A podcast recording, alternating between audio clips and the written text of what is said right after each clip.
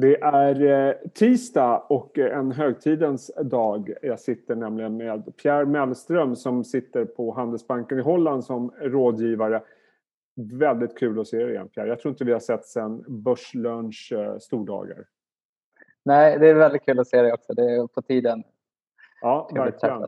Och du, när vi såg senast, då var du framförallt analytiker, mycket fokus på småbolag. Och sen dess har du gått från sell-side till buy-side. Berätta, vad gör du för någonting nu för tiden? Precis, så jag sitter i Holland på en av Handelsbankens dotterföretag som heter Optimix och agerar som rådgivare då till Europas småbolag. En fond som fokuserar på hela Europa. Små och medelstora företag som är innovativa och växande. Och ja, himla roligt jobb måste jag ändå säga. Och jag minns ju dig som en gärna grotta lite extra i siffrorna och vara en riktig stockpicker. Är det så du jobbar nu också? Vad letar ni efter för typ av bolag? Det stämmer bra. Det finns kanske 20 teman där någonstans som alla liksom, kan vara digitalisering eller demografi. Liksom olika saker som kan identifiera någon slags strukturell tillväxt. Så vi letar i de olika fickorna. Och sen också med ett hållbarhetsfokus. Fonden är svanenmärkt. Ja. Och sen som du säger, jag tittar mycket på siffrorna. Så att när man liksom hade 1200 bolag att stå och gräva bland. Så började man med de som hade finast vinsttrender och sånt där. Så att man visste kanske var man skulle börja undersöka. Så det har varit väldigt busy år. Jag har varit bara strax över ett år har varit i den tjänsten. Och det har varit fullt upp men väldigt roligt. Ja, det har ju varit ett fullständigt bisarrt börsår som det kommer skrivas böcker om, är jag ganska övertygad om. Och frågan är hur man ska se på börsen. Jag då, som du vet, jag är ju alltid lite så här små skeptisk till det mesta. Och jag tycker mig ändå se ganska många signaler som tenderar att vi kanske har nått någon form av topp. Precis innan jag gick in i det här samtalet så såg jag att man låg från Sievers efter 10, där skulle man prata om hur man blir en vinnare på börsen och så vidare. Det är givetvis anekdotisk bevisföring, men ändå så finns det signaler där ute. Hur resonerar ni? Jag misstänker att ni behöver en ganska stor andel aktier i era portföljer. Det stämmer bra, så vi måste vara investerade i alla fall. Men fördelen då med att vara en aktiv investerare är att man kan ändå leta efter bra investeringscase. Och har man liksom över 1000 bolag att välja bland så kommer man hitta en del som man tycker är intressanta. Sen kan man hålla med att börsen liksom, som helhet, det är ju lite dyrare än vad den varit historiskt. Men jag tror också att det kommer faktiskt att vi ser en strukturell medvind på det sättet att fler och fler människor hittar aktier. Även om liksom GameStop-events och den typen av saker har varit kanske destruktivt på sina sätt, så tror jag också i allmänhet att i Sverige har vi en stark aktie- och fondspararkultur, men det finns inte i till exempel Tyskland eller Nederländerna. Och de har ju börjat lära sig nu att de får inga pengar på bankkontot. Jag tror fler och fler kommer förstå att de måste investera sina pengar. Sen, som vi alla vet, när vi precis börjar investera så kanske vi inte är den bästa investeraren. Utan man får liksom få några läxor och så blir man förhoppningsvis bättre med tiden. Och vad säger du annars? Alltså, det har ju varit så ofattbart snabba rörelser på sina håll kan jag tycka. Och GameStop är ju bara en extrem variant. Men man ser ändå i hyggligt etablerade aktier tycker jag att man ser enorma rörelser. Både upp och ner och beroende på nyheter. Så vi kanske inte är riktigt vana vid den typen av volatilitet i enskilda aktier. Nej. Hur ser du på det här med liksom, jag uppfattar det som att marknaden blir allt mer kortsiktig för varje dag som går i princip. Håller du med om det? Ja, jag håller med om det och jag tycker liksom att det var en av de stora skillnaderna när man går från sell-side till buy-side var liksom när man utsattes för mycket brus det är på det sättet att det är så många som säger gör det här, gör det här, gör det här. Och jag tror också att marknaden blir liksom innovativ på det sättet så det kan komma liksom någon investmentbank kommer med baskets. Det är så här stay at home basket och då ska man liksom då köper man bara en ETF så får man liksom bara korg med aktierna och så får du liksom världens slag åt olika typer och så tittar man då på börsen och försöker slå någon slags index så kan det vara väldigt smärtsamt när man ser de här starka rörelserna. Och då är det så lätt att frestelsen att ge in till det här bruset. Men egentligen tänker man tillbaka på typ november när vi hade vaccinnyheterna. Det var kanske bättre igen än att köpa Embracer än att köpa något, liksom, en reseaktie. Men den var ju liksom inte i stil då för att då var det som att ingen skulle spela dataspel längre och då skulle vi bara resa istället.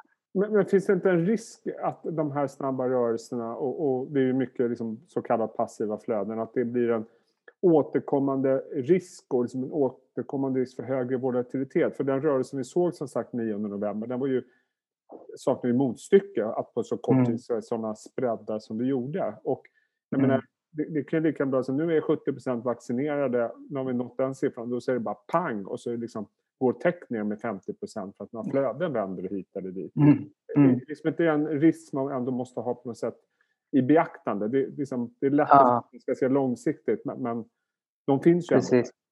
Ja, jag tror tyvärr att det är någon slags strukturell trend som är här för att stanna också ur det perspektivet, om man tänker på att mycket passiva pengar har liksom inte en åsikt på vad som är billigt eller dyrt.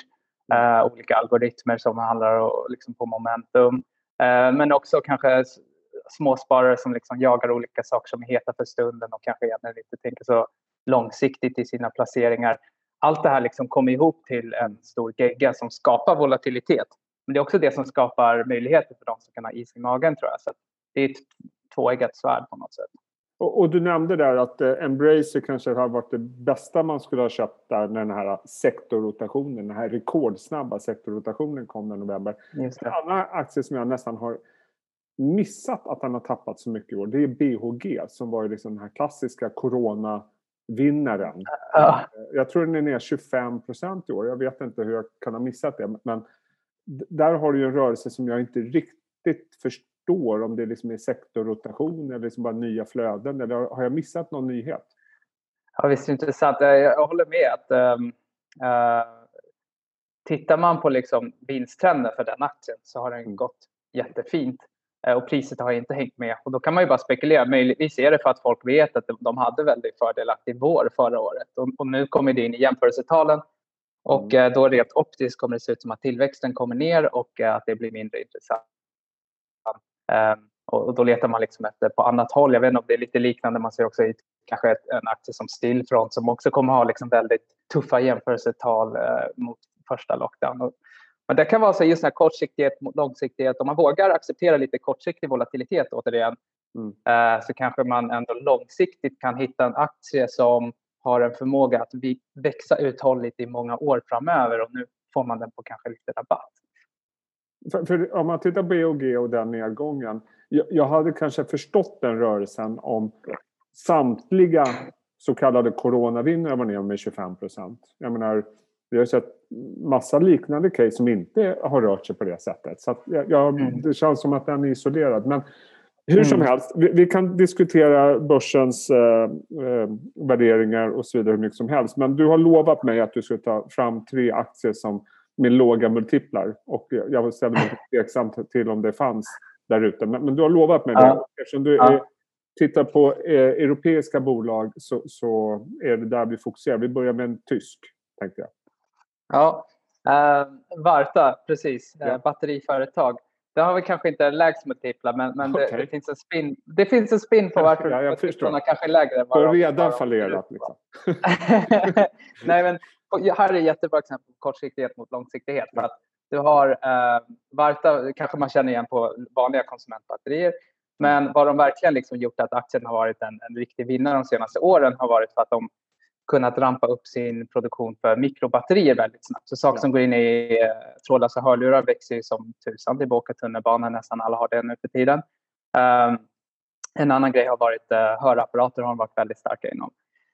Sen vad som händer är att de växte 50% organiskt förra året, alltså 2020 på det här. Och nu 2021 så guidar man för att växa kanske 9% eller 10%. Och då tycker marknaden att om du har en prisgraf på den är väldigt volatil.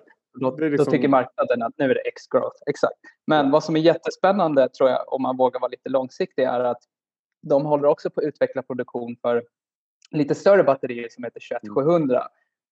Det är den typen av batterier som till exempel finns i en Model 3, alltså av Tesla.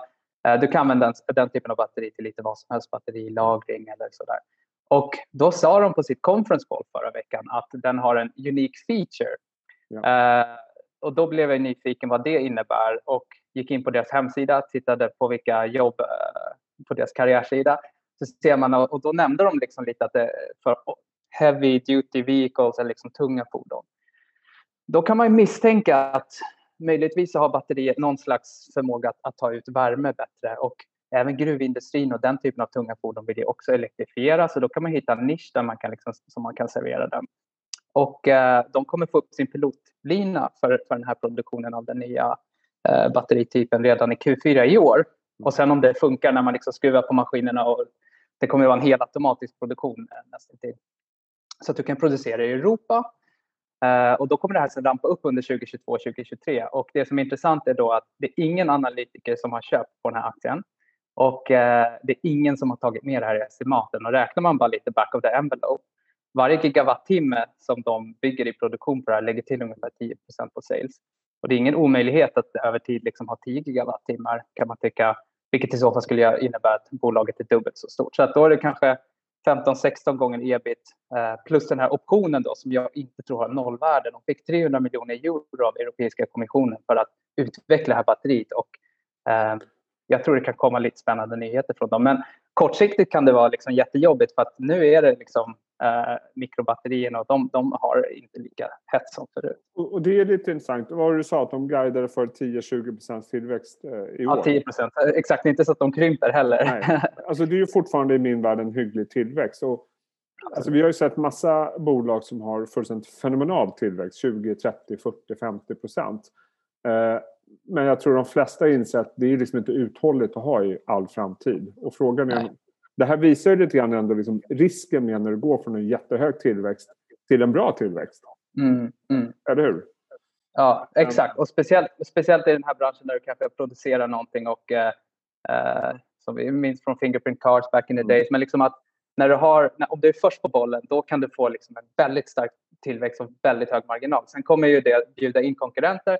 Och då blir det liksom lite svårare att växa, för även om marknaden underliggande för mikrobatterier fortfarande växer 20-30%, så kommer de nu behöva dela det med Samsung och andra som ger sig in i det här. Ja, intressant. Du, vi hoppar över till de brittiska öarna, och där har du två aktier. Den första är Marlow. Ja. Är det ett säkerhetsbolag? Kan man kalla det för det? Ja, det skulle man kunna säga. Så de gör olika typer av saker, så att det kan vara att de har inspektörer som kollar att du har din brandsäkerhet är up to date, eller att vattenkvaliteten i din byggnad är bra nog, eller att luftkvaliteten är bra nog.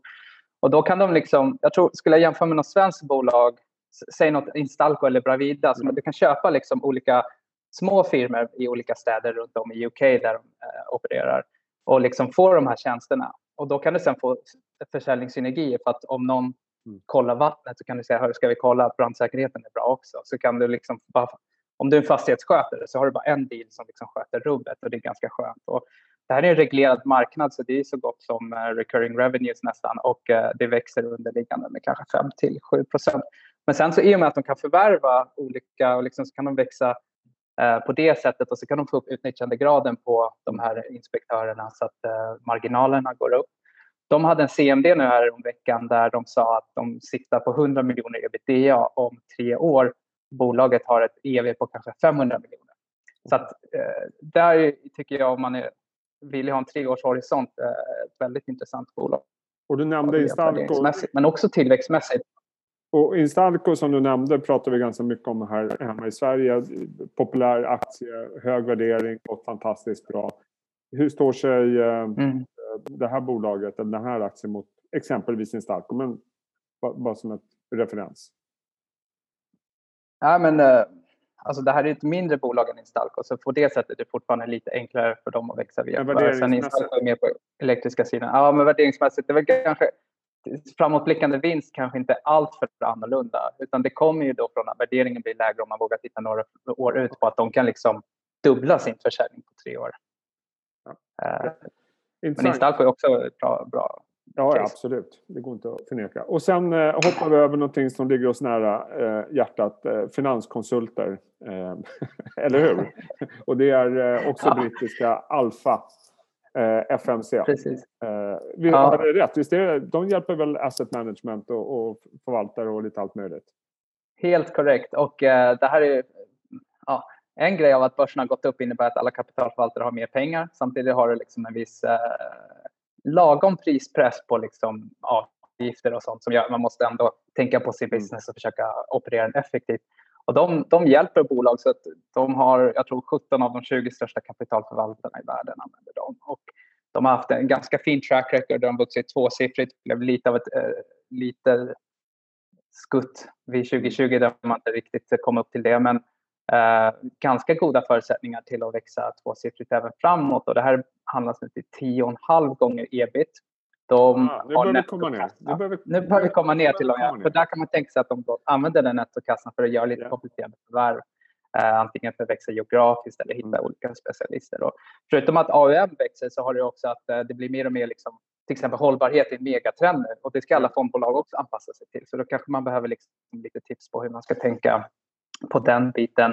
Så de har en CMD imorgon tror jag. Så den kan vara intressant att titta lite på. Perfekt. Och som sagt, det ligger väl... Har du någon erfarenhet av dem själv? Nej, vi använder dem inte.